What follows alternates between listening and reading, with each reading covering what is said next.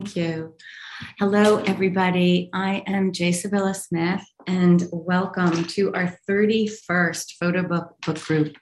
Um, if you're new, we're really glad you're here. And um, I'm going to introduce Deb Henley, who is my media coordinator and will uh, coordinate our chat room. And Matilda Viscaldi also works with me and made this beautiful PDF, which we'll go through as we as we talk. I am so pleased to be here to share this time with Cig Harvey and to talk about creative practice and bookmaking. In essence, creative practice is actually my medium. That's what all my work is about. Um, if you're new to the Photo Book Book Group, I would encourage you to jump over to my new website next week. It's launching and is interactive, but that's where you'll find a lot of resources on contemporary photography. You'll find archived the past um, photo book book groups of the last year and a half. Um, if you want to learn more about my concept aware curriculum, I will be giving a two part webinar hosted by B&H and Hahnemühle next week, next Thursday evening and the following Thursday. So um, I'm excited to uh, unpack that. And India Beale, one of my past guests on the Photo Book Book Group, she's a photographer and professor. If you don't know her work, look her up. Um, but she taught me something, which is to start our sessions with an ask. And she uh, commented and stopped our session to say, everyone pick up your phone. And if you're not following each other and those people that amplify contemporary photography do it now. So you can support those of us that amplify contemporary photography by connecting on social media, by getting our newsletters, by being a member in nonprofits and museums that support the vital global community. You are not bound by geography. You can you could for $150 belong to three nonprofits in the united states across the country and that would be invaluable to them. So uh, that's my ask. And so we're going to jump in and i don't do a lengthy um, intro. Uh, a lot of you are here because you know Cig's work, and certainly uh, being Blue Violet is her fourth monograph, there is a lot of work out there for you to see. So I just want to frame Cig um, from my perspective after spending days uh, with the work on purpose. I've known the work as it's come out. I've actually known Cig for quite a while, worked with her on set like a million years ago. and yeah. that's so wild. So it's been really, really my pleasure. So this is my introduction. And then we're going to open it up. Well, Cig and I will have a conversation with some pointed questions, and then we'll open it up to the audience. And because of teaching schedules, we're going to stop at 125, which is going to be really challenging because I have a feeling I could be here all afternoon. So I'm going to introduce CIG. CIG has gained global recognition, especially over the past dozen years, in response to her clarion call, which is observe, engage, see, feel, all of it. Name it, claim it, release it, be grateful. Find forgiveness for yourself and for every other soul living in a human body. Cig told you two books ago when she said, and I quote, Now dissect our bodies, pull out our hearts, shit, eyes, and see each one of us is each other. We are orchestras. We are bombs. She reveals the real and the unreal. They're all here for our engagement. Lessons abound. And any veil between this world and any other is soft, fluid, and moving. Seeing through Scout, Cig's daughter's eyes, we are all invited to accompany the reverie the trail of unencumbered imagination, led by the light of wonder. So many poems come to mind when I read your poetic prose, Cig. Mary Oliver's Wild Geese, for starters. But for one of them, with a very special personal history for me, kept reverberating. It's a snippet of William Blake's Auguries of Innocence, which I believe you activate. And it goes to see the world in a grain of sand and heaven in a wild flower. Hold infinity in the palm of your hand and eternity in an hour. After days swimming in the colors, images, and texts of all your books, it became evident this is what you do. You invite us to embrace paradox. You instruct us how to hold paradox. It's been my pleasure to witness the unfurling of your creative exploration as you dive deeply into the nature of form and narrative in image and text. I'm not surprised your work is celebrated in several countries. Your language is universal.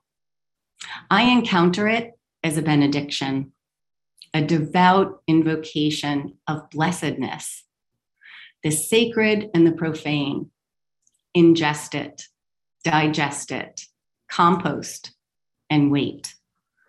Your fourth monograph, now in its second printing, Blue Violet, has been described as ravishing, voluptuous, dreamy, a fierce reminder of joy, a ballast offering hope in a tumultuous time.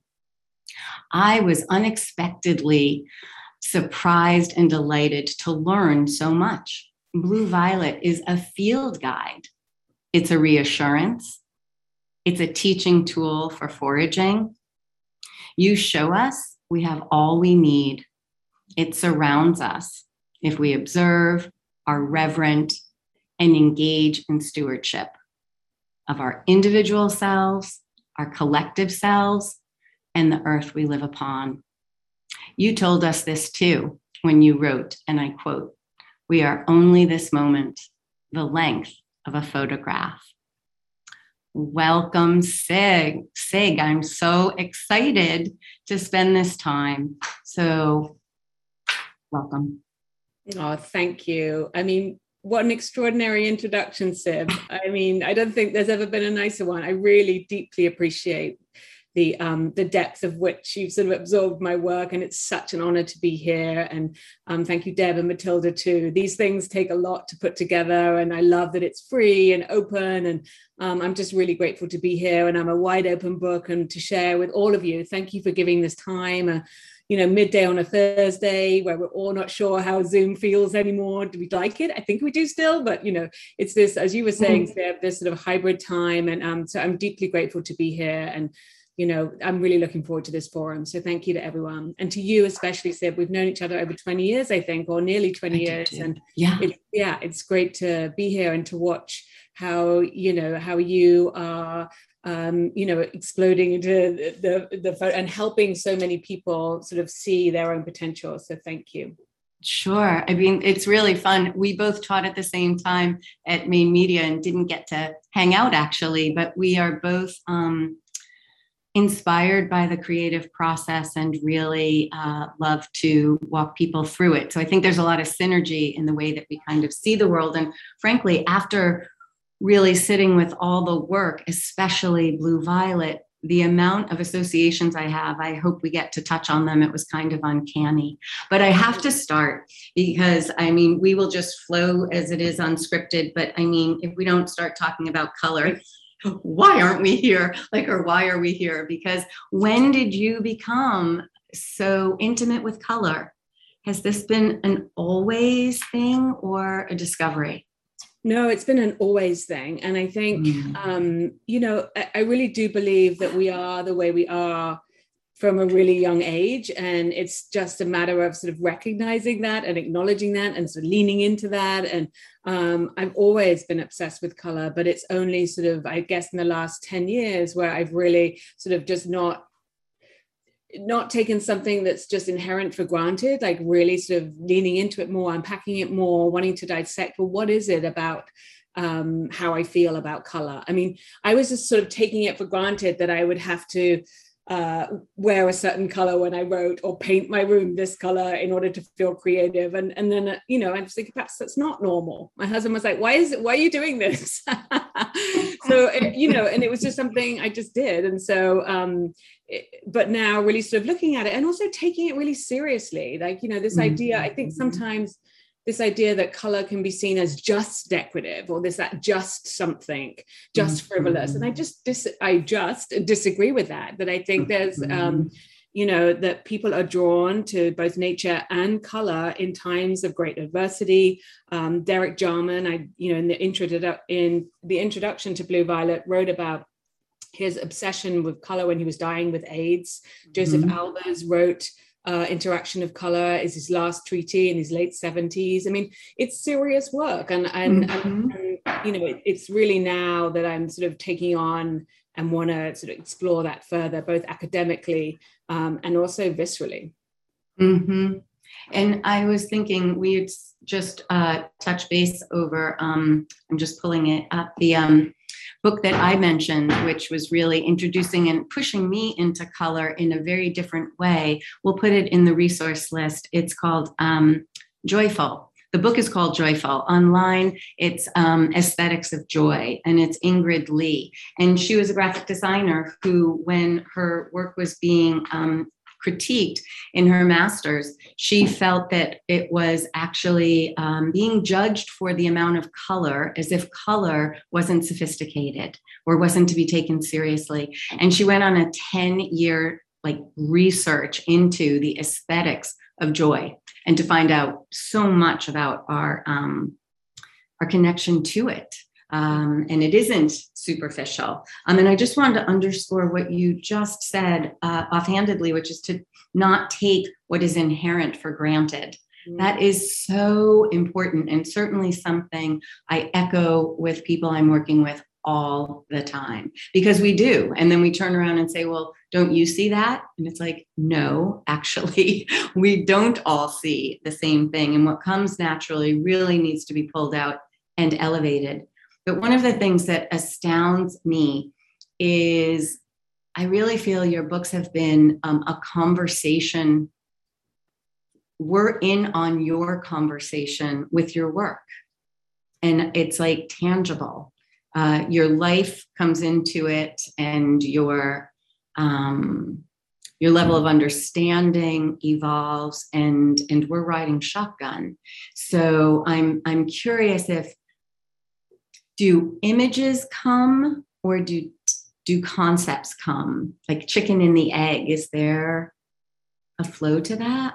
Yeah i mean i think so for a number of years when i was um you know late late 90s early early noughts. Um you know i was mm-hmm. working very i was working making work about the past. So in order to sort of get access to how to make the past visual because it's gone it's not there it's not in the present i would brainstorm and mind map and and uh, find think about metaphor and symbol and light and anything i could as a way to sort of tell the story.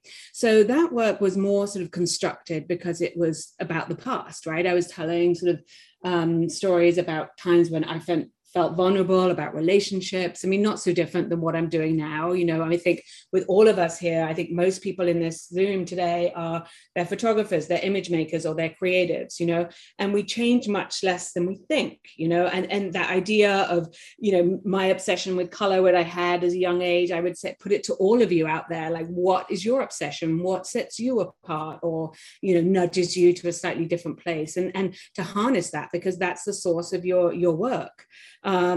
You know, so I would work in these constructed ways. Um, and then uh, slowly, as the work started to be more about the present, I began to sort of just going out there with my camera and allowing the sort of camera, like a Ouija board, to lead the way and tell me what you know what was going on. So it's sort of working in both of these, um, you know, different formats. Um, constructing but also finding photographs. And i feel if i feel like if i only construct my world gets smaller. But if i go out there and also like this morning you know had my camera on the way to dropping scout at school came back saw something had you know and made a note. It almost served as this sort of note to to um to go back to later or a notation of what you know i found sort of extraordinary. And there's mm-hmm. one thing i wanted to say just um about this idea of, of color and uh, what you were saying about the, the joy book this idea of you know in academia or something that that's not enough and i was sort of challenged like we've been challenging a lot in the last two years well who made those rules where did it come from and i think it's this idea you know it comes from this sort of deep um, systemic patriarchy and like what the rules are, you know. And and I think mm-hmm. we're in this mm-hmm. beautiful stage right now in our um, in our lives where we're questioning, well, why do I believe that? Hold on a minute. And I, you know, so it's been a really sort of joyful time to sort of look at those ideas um, and challenge them. Mm-hmm. You're reminding me. Um, I went to uh, FIT uh, when I was studying clothing design, and we had to actually do an entire collection based on colors we disliked. And we all knew what they were immediately. And for me, I don't like yellow, straight yellow. I don't like any straight colors necessarily. And turquoise, mm-mm. did a whole thing with these colors. Like I had to find the fabric, I had to draw these ideas and it changed my my perception of them. I was like okay i get it. And and it is it's interesting. And you're all this happened to me during um my reading of blue violet. You threw me back. Like honestly i can give you now my perfume history which made me laugh out loud because i went back to high school. And and literally i know some by decades because you made me think of that. But you also just made me think and i hadn't literally probably for a long long time as a kid when you're like reach back i begged to um, wallpaper my room in one inch and it was very specific gingham purple and white. And i searched for it. My mother was like ready to like you know send me away. And i never found it but that's what i wanted right? And i love a square photograph and i just think it's so funny. I hadn't thought of that for a very long time. I want to um Oh, go ahead. You get to realize that dream. You can do it. I mean, that's the thing. You're not so different now, right? So anyway, right. I just I just sort of want to encourage everyone to to really figure out well, what are you obsessed with? What were you obsessed with in your 20s? It's there in you now, you know. Yeah, no, I think so. I'm going to show. Um, oh, I thought we did single vision, but I think we'll be okay if it comes up double. I hope. Um, so uh, what I wanted to do with the with the background is just talk a little bit. I, I pulled from a few of your um, former books, and I actually pulled things because I was really curious about the building and the conversation that you've had both with who you work with um, and one of the things I noticed on the like the first image, I didn't know if you knew the person, if that was someone in your life. Um, and there's an uncanny sense of how you work with shadow and light and a sense of connection. Uh, there's there's it's like you have to look in all your corners because there might be a sense of reflection or connection, almost like a hand is coming through the fourth wall in theater, right? Coming through the image. Um, so you are able to reflect a bigger world. Um, so can you tell us about about these two? Yeah, so the the image on the left, her name is Monica. I didn't know her before I made this picture. Um, I knew of this house that I had heard had um, just really interesting wallpapers and um, and, and and sort of fabrics and you know very old house. Um, i'd heard about it for a couple of years and so i just knocked on the door one day and um, went in and and they invited me in and so began a friendship. So that's i mean that's what i want to say also about how extraordinary photography is because you know, without the camera, I don't think they would have let me in. You know, it sort of legitimized me. Can I come and stare at all your beautiful fabrics and your beautiful objects? You know, um, the answer would be no. But because, you know, coming in with a camera and saying, you know, I want to make some pictures, these cameras give us licenses into mm-hmm. access into people's lives that I feel is extraordinary. And that's why one can never be done with any project because there's so much more to do, right? There's so much more sort of um, connecting to do. So Monica on the left and her husband Jonathan, and I photographed them probably over a week. Um, and she was much shyer than he was. Um, but she had such an extraordinary uh, soul and the way she had put a house together over years and years of collecting old fabric and it was just sort of this gorgeous experience. Um, and so you know i love that i didn't know her. It was the act of making pictures that connected me with her. Um, the image on the right is my daughter scout. Um, and you know i what i'm why i I love that you put them together. I love the sort of her her the fabric of her um, uh, shirt and how it's sort of mir- mimicked in and mm. mirrored in the sparkles of light. That's a really beautiful um, sequence. Thank you, Sib.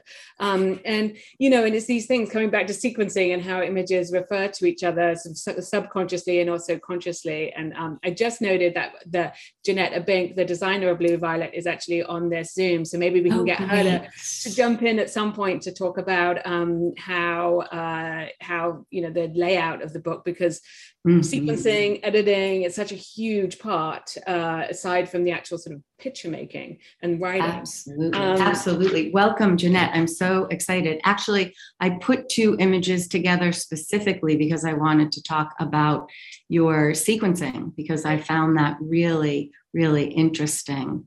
Um, so I also just pulled out some quotes. That makes me feel like we missed one. No.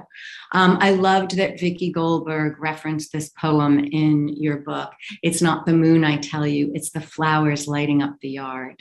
You know, that's so interesting because I had forgotten about this quote from um, the, I think this was in Gardening at Night essay. Yes. And, yeah. And Vicki, but I had forgotten about it until this very moment. And um, you know, the work I'm making right now, I don't know if anyone follows me on Instagram, but it's doing a lot of work at night. And I just uh, posted something last week about how the um, the the white flowers in the garden are like flashlights and obviously that must be you know in, an internal response to this louise gluck poem that i had you know just was you know deep in my subconscious oh and it's so funny I, I i will hopefully get to tell you most of my associations, but um, I hadn't thought about night blooming jasmine in a long time. And this was way back when I was uh, going to California with a friend on her way to graduate school, and we we stayed over at her grandmother's in LA and we got into the bedroom and it smelled divine and she had just picked flowers from the backyard and it was all the night blooming jasmine and I will never forget it decades ago. Um, This image with the car is a, is an example of how I feel you bring in layers of the world. Right? It's just a hint, right? You know, and um, I think you, frankly, sequence within the shot like a layering of different worlds. I think that's part of of the success. Um, for these, um, I just I just look at both of these images and I had to pull them because I'm like, okay, I don't know how you did this. And I don't know why you did this. Like, especially, you know, with the mask, I thought that was fascinating. And then the other, I'm like, wait, what? So just anything you want to tell us about these. They were really uh, stuck in my mind.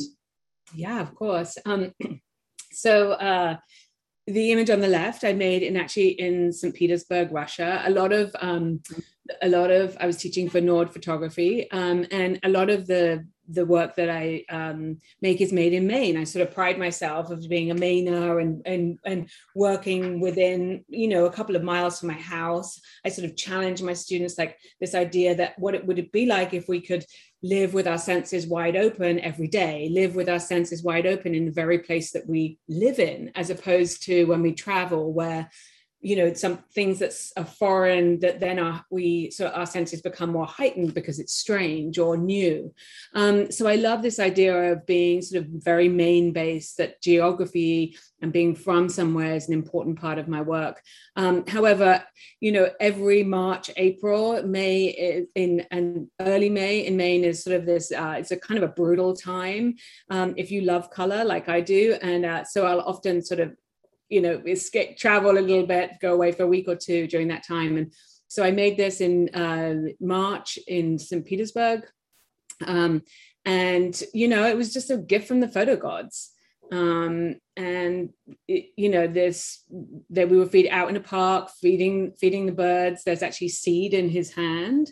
And you know i didn't realize normally i know when i've made a picture that has some resonance. Like i actually have this sort of vis- visceral kind of zinging mm-hmm. that goes through me and when i come to look at the film afterwards i was like i knew it was that one you know something mm-hmm. happened chemically in my body um, mm-hmm. but with this photograph i didn't know that because again the camera sees things like our eyes don't right and i love that about mm-hmm. photography and while why I will always love this medium is that it teaches me so much.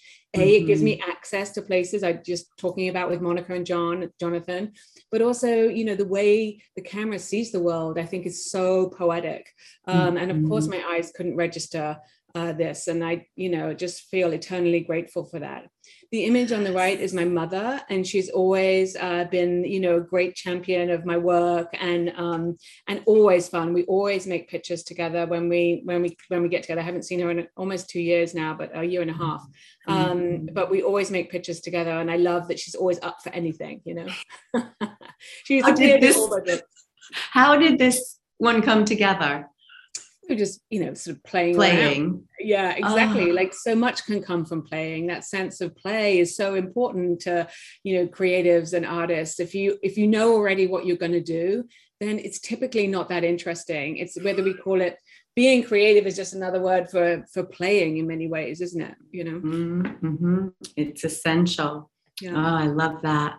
This was the pair that is sequenced and i guess I don't know which one it's in um, off the top of my head. Um, I loved this sequence, and that was purposeful. And so I don't know if um, we want to open it up to Jeanette to unmute. I, we, we're going to go into images on Blue Violet specifically soon. But if we're talking about editing and sequencing, I, I, don't know. For me, when I'm working with people, it's a collaborative effort, and I will put in my two cents, and we will work with things. But there's almost images you'll fight for, and um, that you really want in the mix, and then how images change when they're juxtaposed. So anything that either of you want to talk to us about in reference to the, the actual choice, and then the putting together.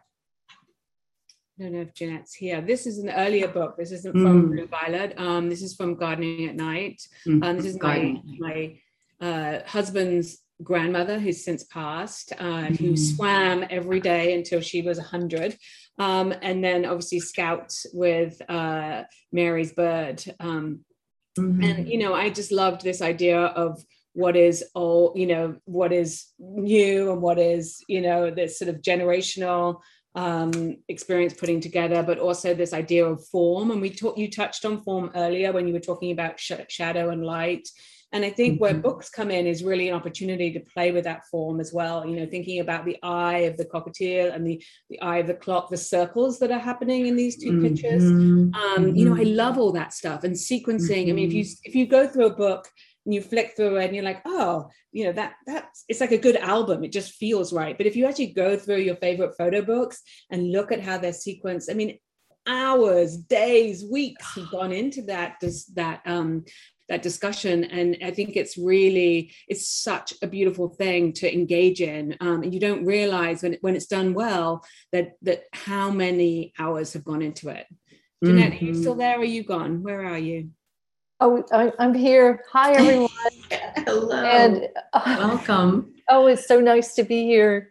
Um, and I couldn't agree more with Cig. Uh, you know, when you're sequencing f- photography books, um, you know, there's color that kind of blends atmosphere. And um, for me, it's always about geography, uh, not geometry, like the circles and um, mm-hmm and a lot of times with the photographers I work with, they have already sequenced the book pretty much that because it's their work and what I bring to the table is just you know the positioning of the image on the page, um, the typography and scale and like uh, so it, it's it's very collaborative. But I always enjoy seeing the first pass from the photographers because they i can kind of see where, where what where their mind is and then i think about how, ways for me to like support that and enhance like that narrative Um, mm-hmm. But you know, just using color, visual, geometry, and subject matter is a great way to kind of sequence.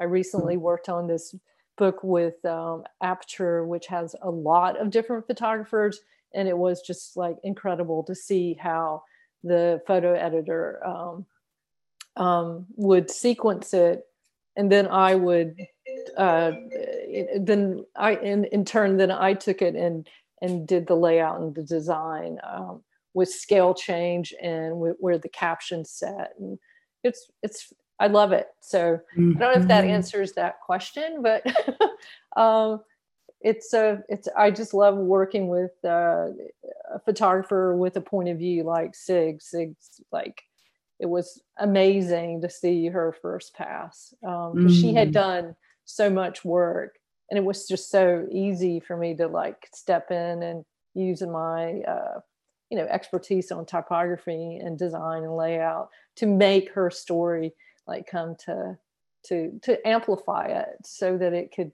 um, you know so that it's it's presentable and and from a new perspective. And she was so open to my um, just you know subtle moves but for some it would be uh, for so for some people it would be uh, large but um, if that makes any sense um, she's a great collaborator yeah i think it makes a lot of sense we just had that experience with um, uh, designing a new website and i work with a lot of different people and i wanted my new website to be just a deep dive into all the different genres and to express the wide range and so i made these collages, so to speak. Um, and the designer, we kind of overlaid them in this collage sense in ways that I found pleasing. And she went right to the negative space and talked about the relationship in a way that I wouldn't have seen that, right? But a lot of other people would. So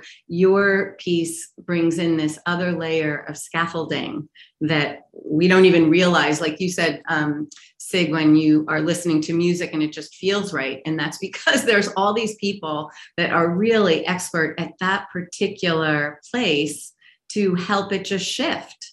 And, and then it sings. It's really, really interesting.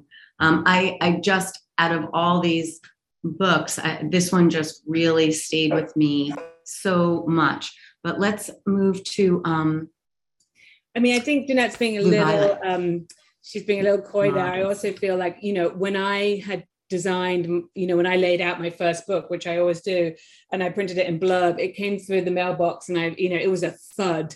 It was not i mean book design is this whole beautiful gorgeous thing. Like mm-hmm. i can write and i can make pictures but i'm not a book designer. And i sort of encourage everyone to sort of try and find that collaboration. I mean it was a complete joy to work with jeanette um, and to hear her ideas um, it was you know and to just i don't you only know what you know right? And there were lots yes. of things i don't know about book design. Um, i'm just going to open my door. My dog is 13 and a half and she's got to the point where she's like i ain't got no time. So she's always barking at me. So i'm just gonna, go ahead. i'm not going. I'm just opening it right. That's fine. Okay, i'm just there you go. That's great. Um, this is a little of both books. So the book, the photograph with Mary, is in um, gardening at night? No, that's in Orchestra Bomb. She was got um oh, it is. she okay. was just being diagnosed as that book went to press. So mm-hmm. this was the very, you know, the the piece about you look yellow, um, the writing yes. about her, that um, you know, that she was diagnosed just as, you know, that was the very last piece of writing that went into Orchestra Bomb. Mm-hmm, mm-hmm. And I really appreciated two things. Um, I too have held a hand of a friend through their death process. So I really resonated. Uh, someone unexpectedly ill, my age, kids same age. Um, so I, I really felt your journey. And I appreciate when you were talking about the color, uh, the color of yellow initially, and what it was and wasn't, and then the way pink changed uh, as you went through the process of, of the flood of when she passed and then when you released her ashes and it was softer, similar to how you described the petals of flowers letting go of some of their color. Um, so it was so beautiful. So thank you for incorporating all that. And then this is the um, one of the quotes, one of the full bleeds from from Blue Violet about the black anemones. Oh, I love anemones and this whole idea of that color and um, the idea that the secrets that lay within the color. So it makes me think of um, synesthesia, which came up during my last photo book book group with Stacy Mehrfar. And she was trying to locate herself in a sense of dislocation and dropped her Hasselblad into the Australian flowers till everything blew out and it was just this color. And she actually felt the color made her photograph differently. And so um, now I have the correct definition of synesthesia. I was trying to like remember it in the last one uh, when we were talking about it, but it's a perceptual phenomenon in which stimulation of one sensory or cognitive pathway leads to stimulating others, like seeing music as colors or taste as textures. Um, so I'm wondering if you have basically that DNA that you're thinking or your your connectivity is such that you, you know, can fall in and out?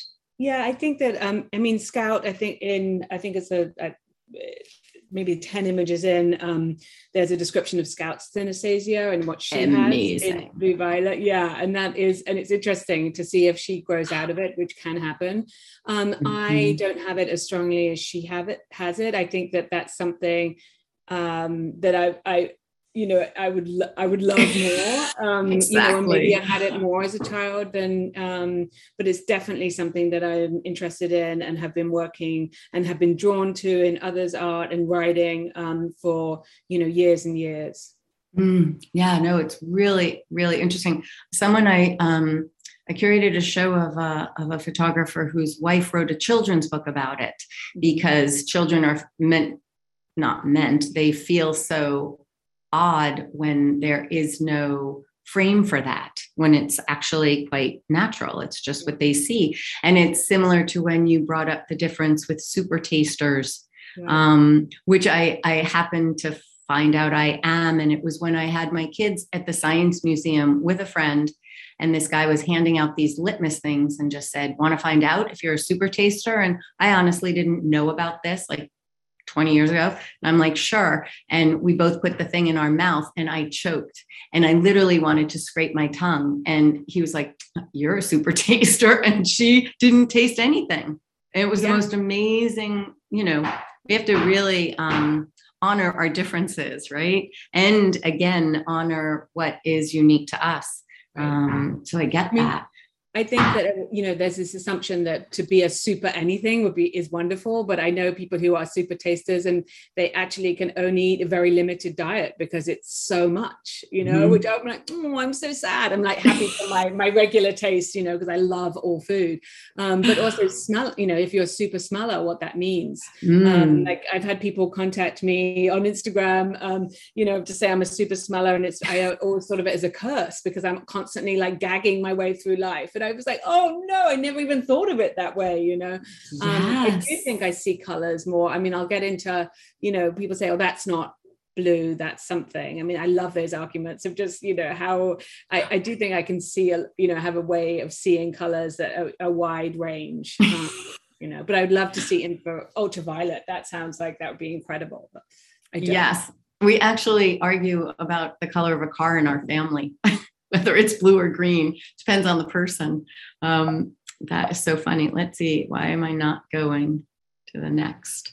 Um, so these are images from blue violet that um, again i pulled out quotes. Um, i love this image and was really struck by the not knowing of it uh, in terms of um, relationally you know what part of whose body is next to what part of someone else's or their own i don't know but just the um the vulnerability the beauty it's unique um can you tell us about this image Yeah, this is actually this image is actually from Orchestra Bomb. Um, oh, and it's sorry. day. That's fine. I love seeing. You know, it's actually changed much less than we think. So while these books are sort of separated, they're all connected. You know, in so mm. many ways. Um, so this was the uh, you know the day that um, Haven was born. So it's my friend in hospital. I went to visit, and this is a you know portrait I made of that first very first day. Mm, mm. Wonderful baby hands. It's kind baby of hands, baby yeah. fingernails. yes, yes. Um, and I loved the planting seeds is like living with your fingers crossed. Um, I learned from Blue Violet because I actually planted from seed this year, which I've never done, um, and was moderately successful. But I think that um, reading your guide in Blue Violet, I don't think I soaked my seedlings enough to mm. um to thrive. And i definitely it's all container garden. I'm an urban gardener. Uh, didn't um didn't give them enough room but i love the the hope of this message yeah, you know, I think that, you know, in many ways, um, you know, people um, have asked me about sort of gardening and, you know, I'm a new gardener too. This isn't something, I mean, I'm using so often this blue violet, uh, you know, is pictures that a lot of the images are of flowers, but they're not really necessarily about flowers. I'm using flowers as this metaphor for, you know, the ephemeral nature of life and um, sort of holding on to, um, you know, th- there's something uh, you know i do believe that nature can um, repair and heal and foster conversation. And so you know um, i am learning too with uh, with gardening. And you know someone said oh can i come and see your garden this week? And um, you know my garden's a complete disaster. Like i love gardening in um in the spring. And mm-hmm. then by July, August, I'm completely done with it. It's like overgrown, wild. I'm not interested. I just want to go and have a good time and swim. Um, you know, so it's something about sort of really needing it in um, and sort of nurturing it when it's not available to me outside. Like I mm. never buy myself flowers in the summer, um, but in the winter I sort of crave having that color and those smells mm. around, and a reminder that you know things will change, that seasons will turn, that it won't always be winter um, i think for mm-hmm. me is really it's flowers are a cheaper way to sort of have that reminder you know? Yeah the hope. Yeah. And what when you say or the metaphor um if you were to say what these are metaphorically reaching for you because they're in two very different spaces the flowers we're looking at. Well when i was making the the the ones um, you know they're about abundance right? And they're about mm. living and dying. And so with you know mary would, was in dana-farber and um, you know in a sealed unit she had um, leukemia and so she went in for two stints of six weeks at a time where you know you could go and visit her. And this was pre-covid so i can't even imagine what it's like now. But mm-hmm. um, but all the surfaces um, you know basically her senses were sort of being taken away from her. The food which you think something so simple as food were had to be microwaved and it came in sealed containers. There was no fresh fruit allowed no delicious all the things you sort of we take for granted i think you know it all had to sort of come from this one canteen downstairs you know like new you know like blasted until there was like no taste left um same with touch i was like let me bring you things flowers let me bring you like fabrics you know to like liven up this disgusting room and um not that it was disgusting but you know what i mean and um mm-hmm. sterile you know and nothing mm. was allowed right so mm-hmm. i would send her these photographs and she i wasn't going to send her something like that was black and white or that you know that felt in any way other than exuberant so she's, mm. she's like and send me more send me more. So that's how blue violet came about um, was this sort of um, this exchange between mary and i of me sending her photographs every day to as a gift of color and light. Mm, wow. That's incredible. I, I, I didn't realize how integral. Yeah. Yeah. Wow. Um, I was also thinking, do you believe, or uh, I'm not sure. Um, I almost wanted to just ask: Do you think that that you are reflecting a woman's journey, or that there's a particularly particular femininity to your vision? You know, it's it's hard to say you know for yourself who you are i think it is it's easier for someone else in many ways i think that mm-hmm. but yeah absolutely being a woman same as being a friend being a sister being a mother you know being um, a daughter, all of these different, you know, sort of facts about me influence um, my work. And I do think I have, um, and I talked about in the book how sometimes I get letters, emails um, saying, saying, Dear Mr. Harvey. And I actually like that. I haven't put my she, her pronouns after because I actually like this idea of, um, you know, someone sort of not knowing and then also sort of what their assumptions are around that. Because I think, I can't possibly know, but I think, you know, I do think there is a, um, I think there is a bias, and I think there is, uh, I, I think my work is feminine.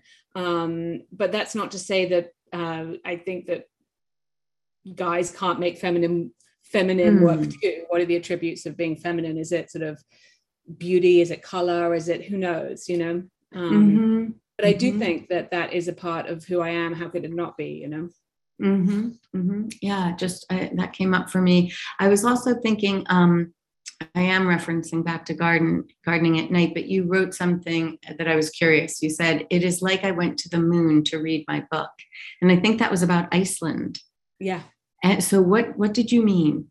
And of course, this photograph. Iceland. Iceland is yes.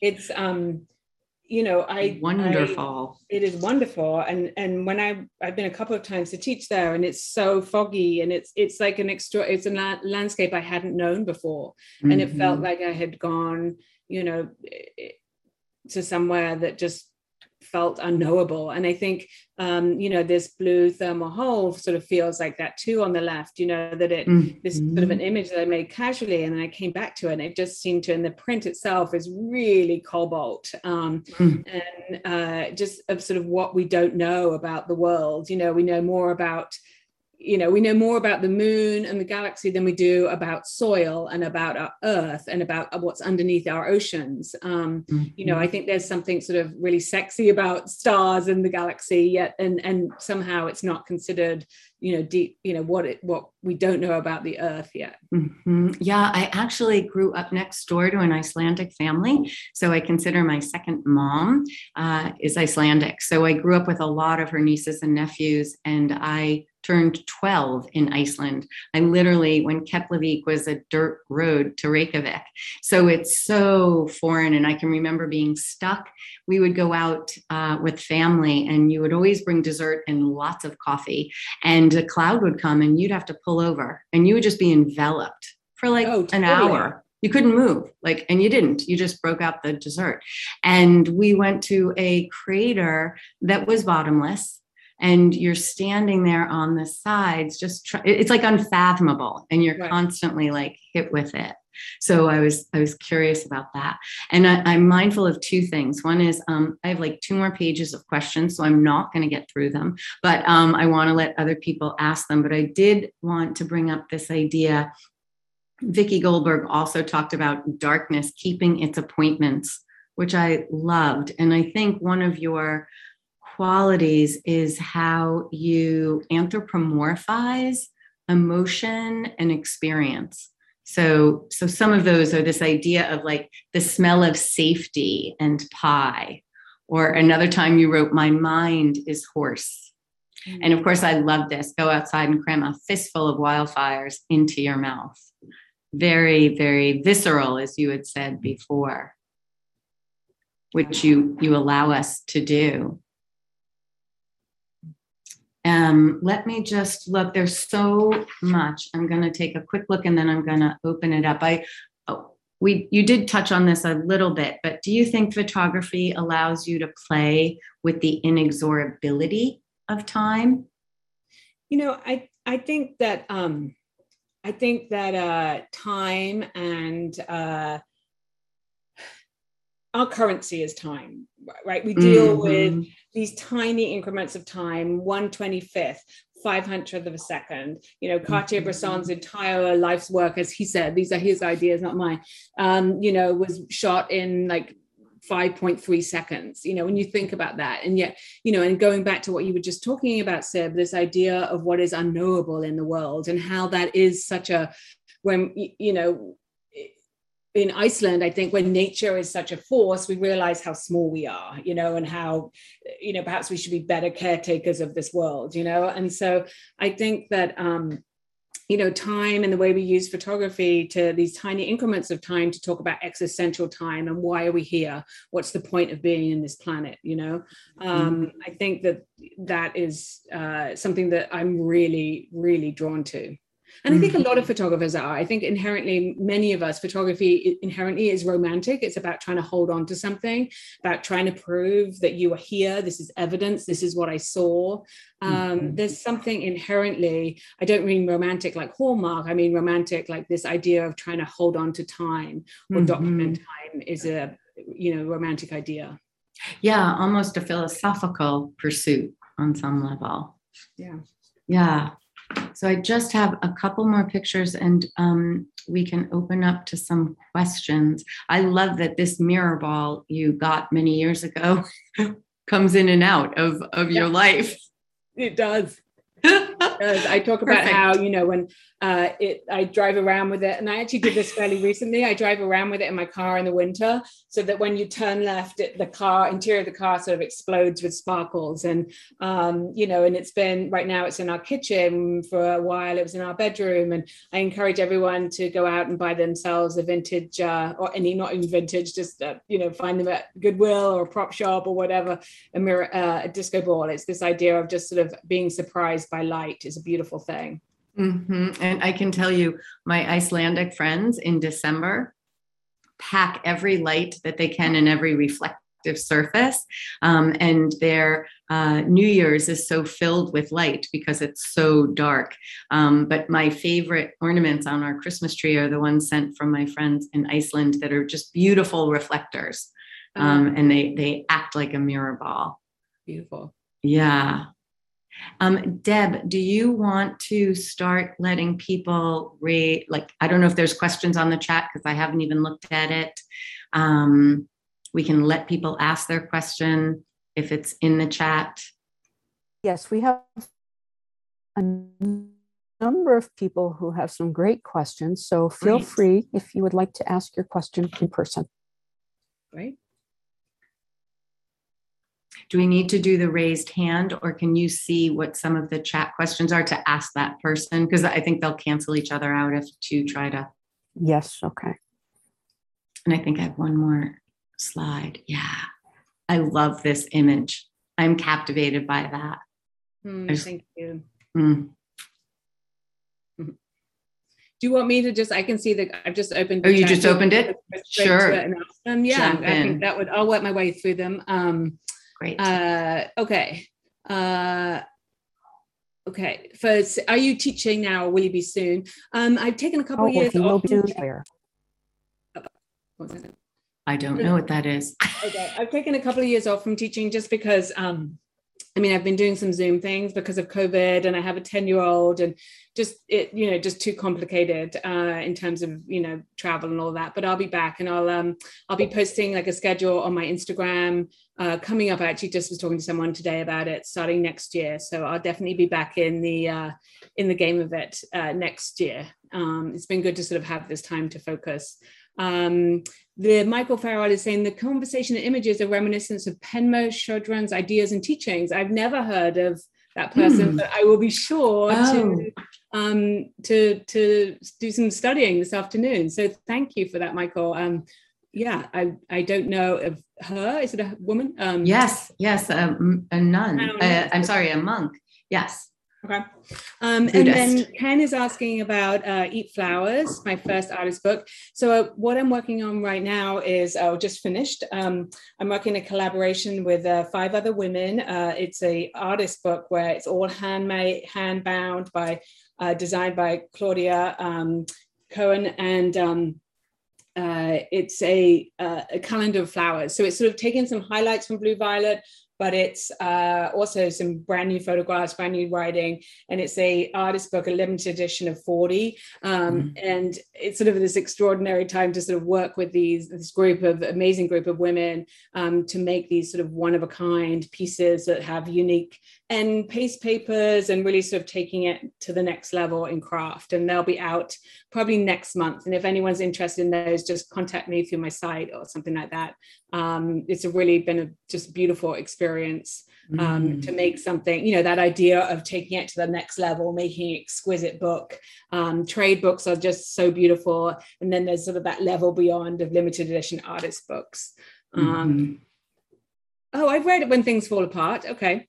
So, okay, sorry, I'm jumping out there.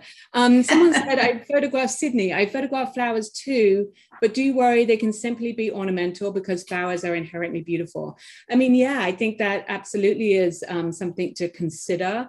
Um, you know, that that work objects that are inherently beautiful, like so you can't you just take a picture of them. You've got to sort of activate them i think in many ways. And that's why i sort of drown them explode them and you know find different ways to sort of um, to sort of take them out of just what they look like. Um, you know because they're, you you know i think a photograph to be strong has to have that sort of push pull so um, we do need to be careful when things are inherently beautiful that doesn't just come across as ornamental. And I think that's why it's so important that the text and image come together, because I think if you actually read Blue Violet, you can see that they're not just about flowers, they're about what it is to be human and what it is to feel and to live and to die, right? Um, so that is something that I definitely, you know, think about um, Sydney a lot.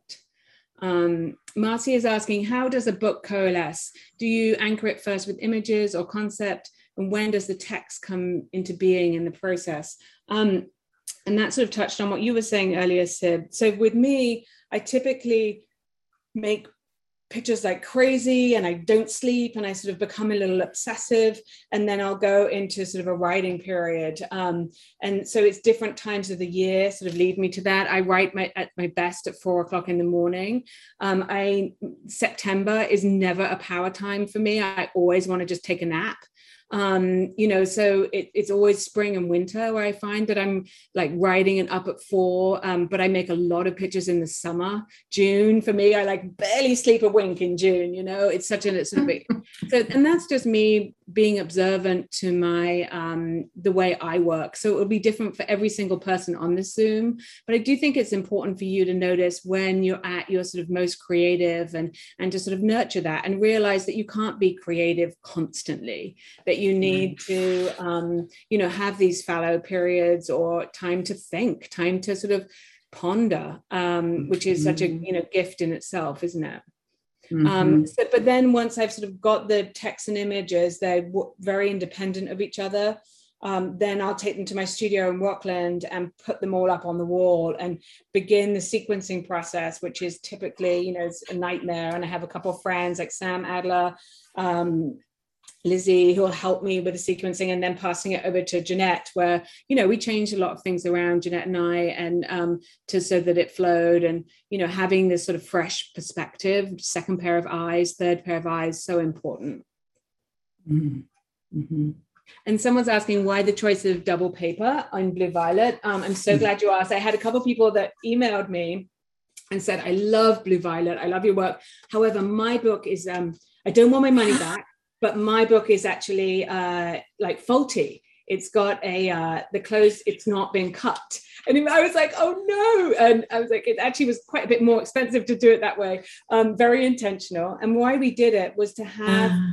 um, for it to become tactile, to have this weight to it right? I mean, this is a book about the senses, about experiencing. And so I wanted this foredge to feel um, when you flip through Blue Violet, it has a real thud. It changes it when you put the folded edge out. So you've got twice as many pieces of paper in a book, right? Because mm. you know these ones in the middle aren't being used. Someone also asked if I had done that intentionally, or we had done it intentionally so we could press flowers in between, which I really loved, but it will stain the pages. So that wasn't my intention. Um, it was really about tactility and the way you move through a book. I mean, I think you, said, Jeanette, all of us here, we have a deep love of photo books, of books. And so we want them to feel special. Like I'm not that interested in ebook, uh, you know, and talking about the sort of mm. limited edition artist book with Eat Flowers. Um, you know, it's it's the way books feel. I think all of us are inherently um, you know we want to we want to touch things we want to smell things we want to hold things you know and um that's so that's why we did that with the double page mm-hmm. and uh, jumping in on um, blue violet you also have the imagery which you don't have on other books that was What's, a departure. That you have imagery on the cover of Blue Violet in a way that you don't on on your previous ones. Yeah, that was something that um, you know Jeanette and I went back and forth, and Deb, who designed my previous three books, just a wonderful, wonderful designer. Um, but we decided, Jeanette, do you want to talk about that? I think that was more, um, you know, we decided that we wanted to sort of, I don't know, why why did we do that? It was to talk about the cover, Jeanette. Oh yes, yes. I, I just unmuted. Yeah, we oh, had we, we had a variety of different um, covers for everyone to um, explore, and um, but we we all seem to gravitate back to this this image because it was a little abstract and mysterious, and it gave the you know book a texture like a like a calling um, opposed to just the flat color. The flat color was really gorgeous because the type the type typeface in itself is incredible. It's really beautiful. Um, it's also very edgy and contemporary because it was recently a designed font. So it has like an edge to it as well in the modern um, sensibility of the book with the mm-hmm. typography mm-hmm. being very uh, like aggressive and in your mm-hmm. face mm-hmm. and non and not being uh, apologetic about it because I when I took the book I was like yes the book is feminine but I wanted to make it feel edgy and not uh, sophisticated and a little loud um, mm-hmm. but mm-hmm. at the same mm-hmm. time you know I was playing with a a, a serif font that kind of tipped it into the to this uh, feminine if that was a sans serif and it was really big it would feel completely kind of different so i know that's not what you guys were asking but the, no no yeah. these components kind of come together to kind of tell the story and the typeface is very very critical in delivering that that message and there was a lot of consideration on what typeface it should be. And I also had sans serifs. Um, but Cig really gravitated to this font. She went nuts for it. Um, sure. Um, and then I was like, okay, that she she feels that strongly about it. Let's like make this work. Um, and I think the, the imagery just really because it's not it's not even though it's full color and it's it's big it's it's very subtle and kind of dreamscape like mm-hmm. so i think that's why we went for it but it was a group decision and obviously Cig chose it it's her book and we wanted her to feel like this is her vision um, mm-hmm. i just want to give her as many choices that i can that, that i love all you know and if it had turned into just a a, a straightforward color book, that would have been fine with me too. I particularly like the image of the book. I mean, I like the photograph of the. Um, is it this photograph? Yes, it is. But mm-hmm. it's become more abstract, right? Because you print yeah. it on cloth instead of paper, so yeah. it just becomes yeah. this abstract experience. Um, and I, I also, I also wanted to say one thing about mm the the folding for me it started feeling like a, an organism a flower some kind of construction mm-hmm. um, even though it's very subtle mm-hmm. I, I i think it was a kind of a brave move to move to to have the french fold. Mm-hmm. um, and i was very happy that we were able to pull it off because like Cig said this is a you know it's produced at a printer. It, it's it's business you know it's not like an art book where everyone is you know there's 40 of them. This is like it's on press. It's moving really fast so we have to take advantage of what printing capabilities we have at our fingertips on the other side of the world, right? So there's communication issues, um, and you're you're just hoping you're not doing this when uh, Mercury's in retrograde, right? Because things can go every which way. Um, yes. But it, to me, I feel like the book turned out, the cover turned out really like beautiful. We were over the moon about it. I, I, can understand. I was going to just say to pop in, I mean, you're talking my language. What you're describing are creative choices that layer your concept. So when you say you wanted it to be loud, uh, you know, Cig has a voice uh, that has gotten louder, or uh, and that is not a a, a judgmental call. It's a wider. Um, it's reaching further, right? And so, and and it is more rooted, right, in a way, and louder. So it's this boldness, and that's why I began the introduction saying she has given us a clarion call all along. If we add up the books, which is what I did as I got ready for this. And by the time you're talking blue violet, yeah, it's instructive. Uh, you know, at one point, I think I said that um, you command us uh, uh, in a way to like wake up and and notice. And um, when you describe the font like i get crazy over those kind of things. I love font shape and this the way that the um, the angularity is here but then it's soft. I mean it's just that's another one of those where that's very Cig right? That this is a hard line and those are geographic. And then this is like all sculptural kind of moving. So layering those concepts layering with decisions about the French fold, the cover, the texture, the topography. Those are, I, I, talk to people all the time like, your image is not the last word. You've got a lot of decisions about what it's printed on, how big, is there a border, is it full bleed, is it behind glass, is it on fabric? You know, yeah, so I want to be um, mindful. Are there a couple of other questions? We have time for a few. Um, people can unmute if they want to ask. And I'm just looking to see what else I can squeeze in here, but go ahead. I love that you wrote field notes. It really is a field guide. I mean, I learned so much, like a crazy ass amount of stuff.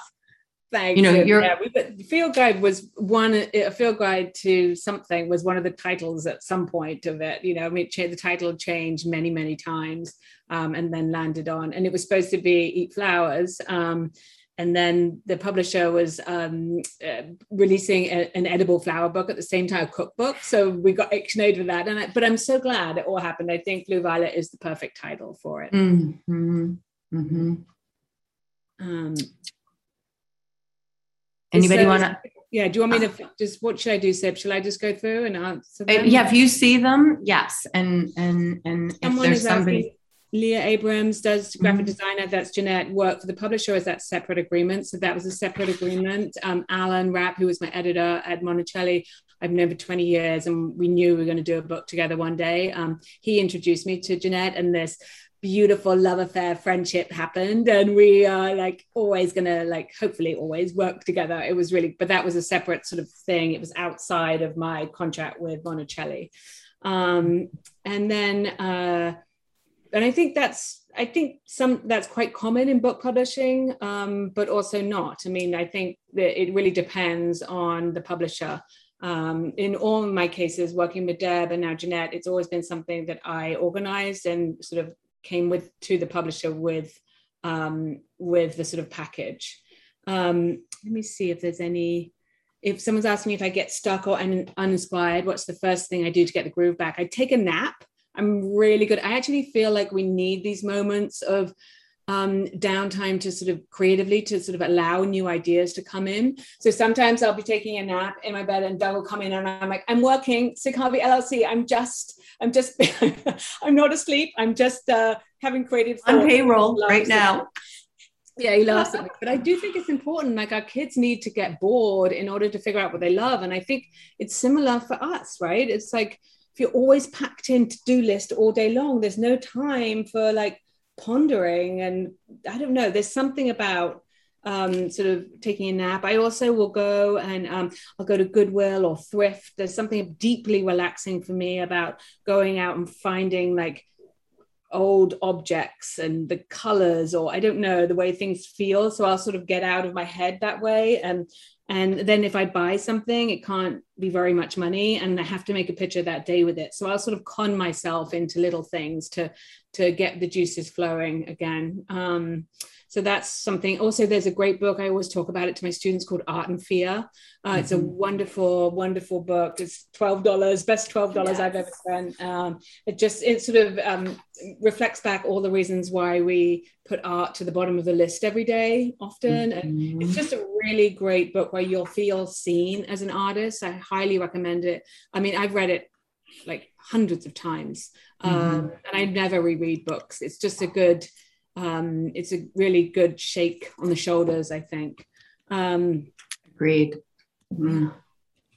from Argentina. I think that's someone's asking me if I have a paint. Um, I, for the first time ever, uh, in one of my books, I did the illustrations, and I there was you know watercolor involved in that, and I have to thank Alan and Jeanette for that. Um, I did think about hiring an illustrator to do the diagrams, and then it just felt like I don't know, it felt somehow like a cop out. Like I wanted to take control, that it would be the illustrations, the text, and the photographs, um, and you know, take control of the whole thing, and that perhaps the viewer would forgive me if the illustrations weren't perfect, um, because but they were mine. And I'm really mm-hmm. grateful that I had Jeanette and Alan sort of like championing that because it would have been, I think, maybe easier for them for me to hire someone to do it. But I'm I'm really glad yeah i i loved those and in a weird way um i i know how you use mind map and i find it invaluable.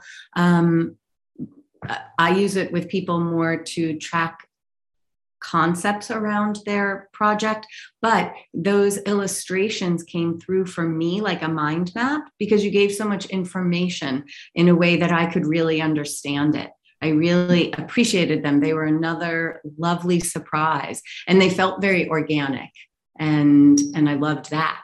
So yeah, good choice. I, I think I mean I think you know also we're talking about you know you were saying the perfumes um you know we debated whether I need, even needed to put the names of the perfumes in the book because we were so recognized them by the bottles, like the Issey Miyake one with the. Yes. I mean, yes. completely. So many people have written to me about the sort of perfume map. Um, I wrote mine. You know, again, I, this idea. Yeah, you generated me to write it, and I know it, and I love that. Yes. I'd love to see. I actually would love to see yours. Um, okay, I'll, I'll just tell you embarrassing. I'm going to send it to you, but it started with Lemon Love in high school. Hello. I don't know if you remember that. And it's been for a very long time, Jean by Lanvin. And I love it. Love it. It's been years. Yeah, I get hooked. I get hooked on them on years. And I was going to tell you because you taught me, I'm in the Oriental phase. I'm Oriental floral. It's yeah. where I live. Yeah. Yeah. And how my my sense of smell as I've gotten older has gone much more to oriental and wood. You know, I think typically as a teenager we're sort of drawn to more floral smells. So mm-hmm. anyway, I just think it's fun to sort of look at the all these things in a slightly different way. And I think the illustrations allowed that, you know. Yeah, yeah, totally. Mm-hmm. Um, any other questions? Because we're going to wrap shortly. I love all the things I learned about, like the whole stem drawing water. Yeah uh, the word lambent. I looked it up. You know, I just, there was so, oh, I loved, and this was another association. You mentioned that the season moved at two miles per hour.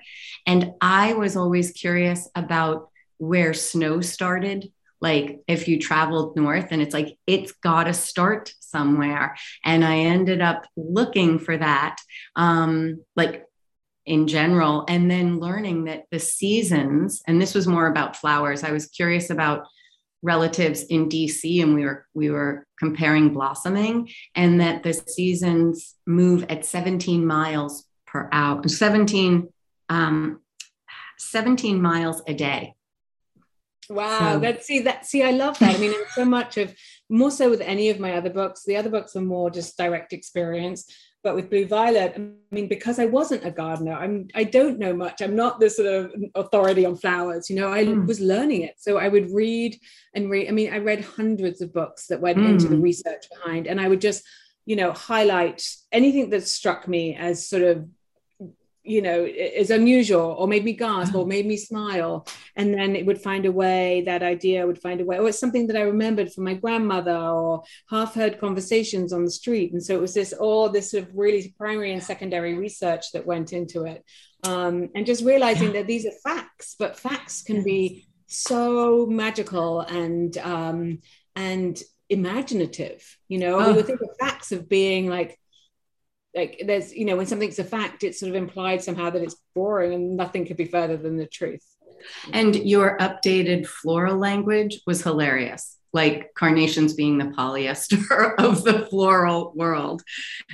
Totally. I mean i just loved loved those associations. And you also brought up um, uh, when you talk about that you gasp if something's wonderful or scary at the same time. And I'm known in my family for gasping in the car when I see the moon, and everyone gets pissed off because I always go, and everyone thinks it's something bad. And it's just like, there it right. is, it's the moon. And um, I just had so many of those experiences. Like you brought me through layers. And I just want to, I, I guess I can say we have one more question if there is one in chat. And then I just want to have one last word. Anybody? Rick had a question about the process of working with your text editor. Uh, what was the just how it how I work with a uh, okay text editor? Okay. Um, you know, I do. The book was text edited by a few different people. Um, there was a line editor who went through it, very last person. You know, for any type of spelling, um, grammar stuff that you know um, at Monacelli and then um, but i worked with a couple of uh, friends ariel greenberg um, you know all, all, the way through it uh, where she would say i want to know she'd be a reader and she'd say i want to know more about this. Or this feels like i don't know it's less mm. interesting. And so that was really helpful. So she um she would so i had a couple of readers. My sister has read all my books before they come out and she's like ruthless. Um and then so uh, then Lynn Stagner did a first line edit. So it's a mixture of both. Um, you know, I, it, you know, so that you want your ideas to be understood. Uh, so there's some people who are reading for that, you know, more content based, and others reading for grammar reason. I'm dyslexic, so I'm a terrible speller. So I really appreciate all the help with that. Mm, so interesting.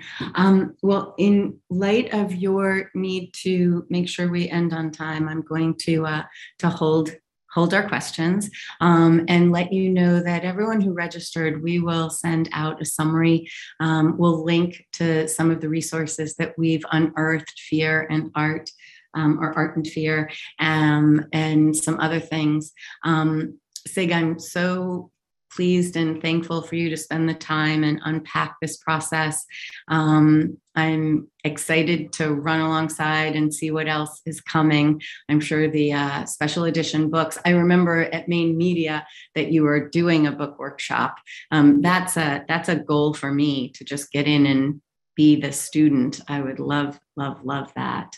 Um, and um, you had made me think of one other thing, but I'm not going to be able to pull it out. Oh, I know.